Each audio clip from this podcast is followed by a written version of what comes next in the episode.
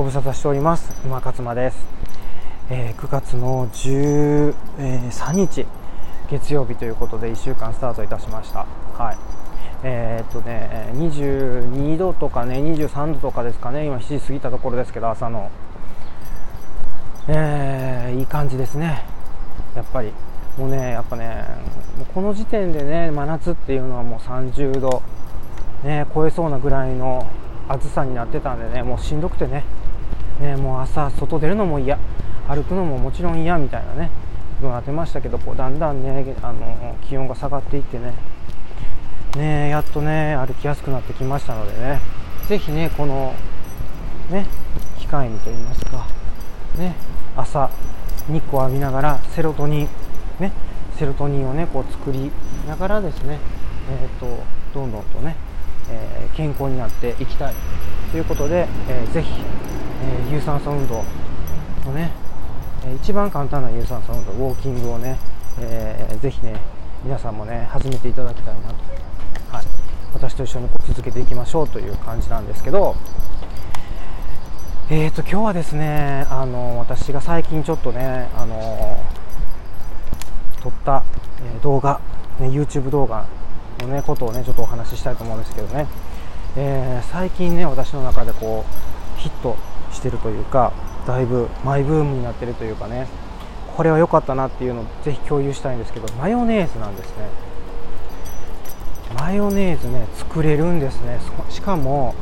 まあ、どんだけ簡単に作れるかってね、私びっくりしたんですよ。マヨネーズってやっぱりねこう買いに行ってでね、冷蔵庫の中にこうずっとなんか眠ってるっていうか、なんかしばらく使わなくてこう黄色くなってこう眠ってるイメージありませんか。もう大体キューピーですよね。キューピー以外だったらそのなんだろう、プライベートブランドのねイオンとかの分かりませんけど、このスーパーのプライベートブランドの、マヨネーズとかですかね。でまあそんな高くないですよね、マヨネーズはね、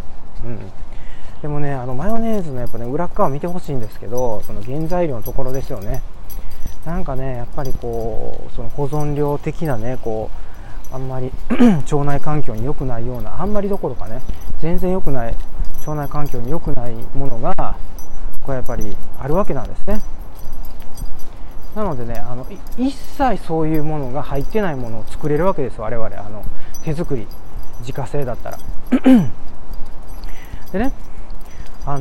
要はもうねほんとねシンプルですから、私はおへかんた自炊って言ってねやらしてもらってるんですよ。美味しいヘルシー簡単楽しい自炊っていうのをこの動画で YouTube 動画でねやらせてもらってるんです。でやっぱねこうね簡単じゃないといけないんですよ。美味しいも大事ですけどね、簡単じゃないとね誰もやらないですからね。その1回だけのためにやったら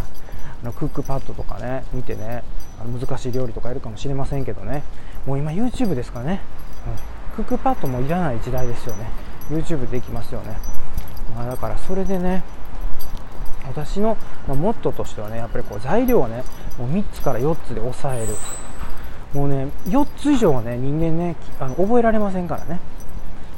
だからその材料もね、だから卵と油とお酢だけなんですよ、マヨネーズって。そうそれはねもしかしたらもう皆さんね知ってることやったかもしれません。でもね材料があってもで作れないのがマヨネーズなんですよ。それはなんでかっていうと、やっぱね攪拌っていうんですかね、はい、こう攪拌させないといけないからなんですね。だからその卵とお酢、それから、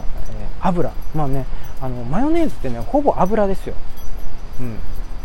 その油の量がその非常に多いです。だからその卵の量に対して卵の3倍から4倍ぐらいあるんです、油で。卵自体も卵黄はね、卵白はタンパク質なんですけど、卵黄は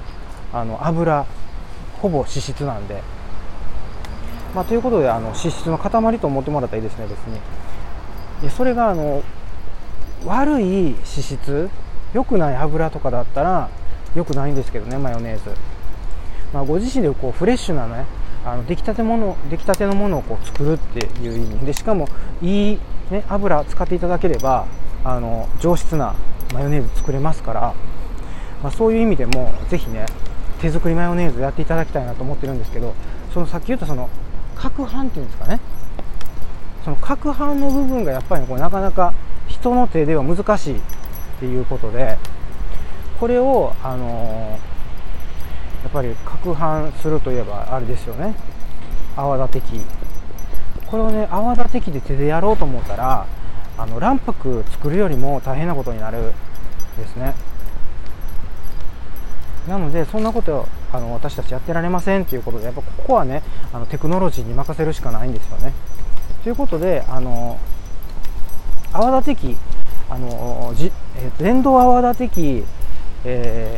ね、ご家庭に持ってらっしゃる方もたくさんいると思うんですけれども、ちょっとねこのね泡立て器、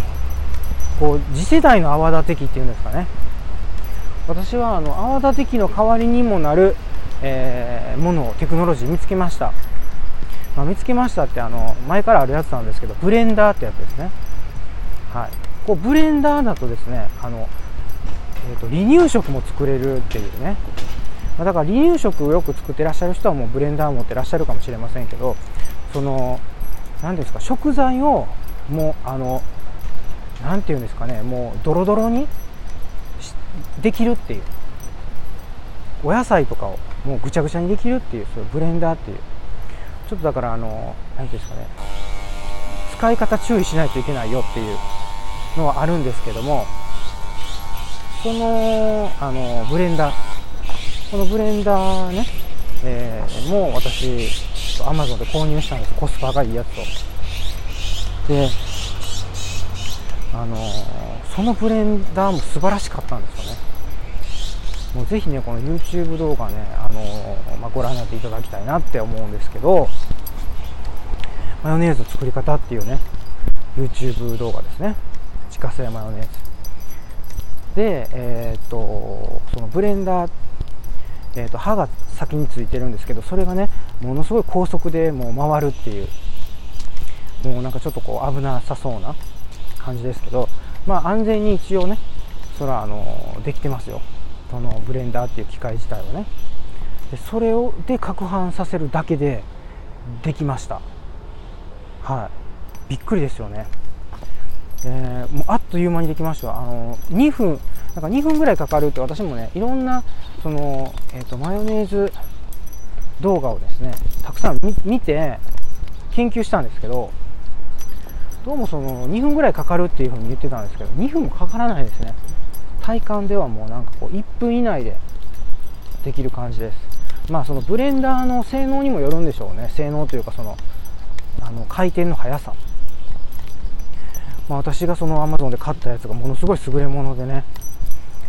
でなんか3000円のやつがなんかこう今だけ1000円割引で2000円で買えたんですよ。でなんかねブレンダーってやっぱ3000円ぐらいの、価格帯のやつが結構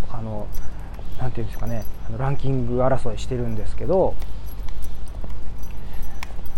そのね3000円台のやつとか4000円のやつってね、もういらんもんいっぱいついてるんですよ。そのブレンダー以外の泡立て器のそのアタッチメントとか、あとその容器ですね。もうねそれはいらないから、もうブレンダーだけにしてくれっていうやつを選んだんですよ。それがその私が買ったやつで、もうその口コミとかがね、レビューとか一切ついてないものを買ったんですけど、まあ、それでもねすごい良かった。買ってね、私もあれは本当にいい買い物したなと思うんですよね。でちゃんとねこう立てて、ブレンダーって結構長いんですよ。はい、それをねちゃんとねこう立てて収納できるっていう、でそういうこうスタンドみたいなのもね一緒についてきたんですよね。こう考えとるなと思って、はい、中国製ですけどね、やっぱねもう中国製ねどんどんどんどん良くなってきてますから。ということで、まあちょっとね今日はなぜかママヨネーズの作り方をね、マヨネーズの作り方というか、マヨネーズってそもそも自家製で作れるんだよって、もう買いに行かなくてもいいよって、っていうのをちょっとお伝えしたくて、でこの番組をお届けし、このね放送をお届けしたんですけど、ただね、私ねこのブレンダー買ったはいいんですけど、マヨネーズ以外で何で使おうかなっていう話なんですよ。ここ盲点でしたね。その私離乳食はねちょっとまだ作らなくてもいいんですけど、その、スムージーとかですかね。だからその野菜とか果物をこう粉砕して、もうドロドロ状態、もうなんていうんですか、スムージー状態にできるっていう一応威力をね持ってますから、このブレンダーなので、どうやってこのブレンダーを生かしていくかっていうのはね、これからの課題で、これからやっぱりねそのブレンダー動画もね、ブレンダーで作ったその料理動画っ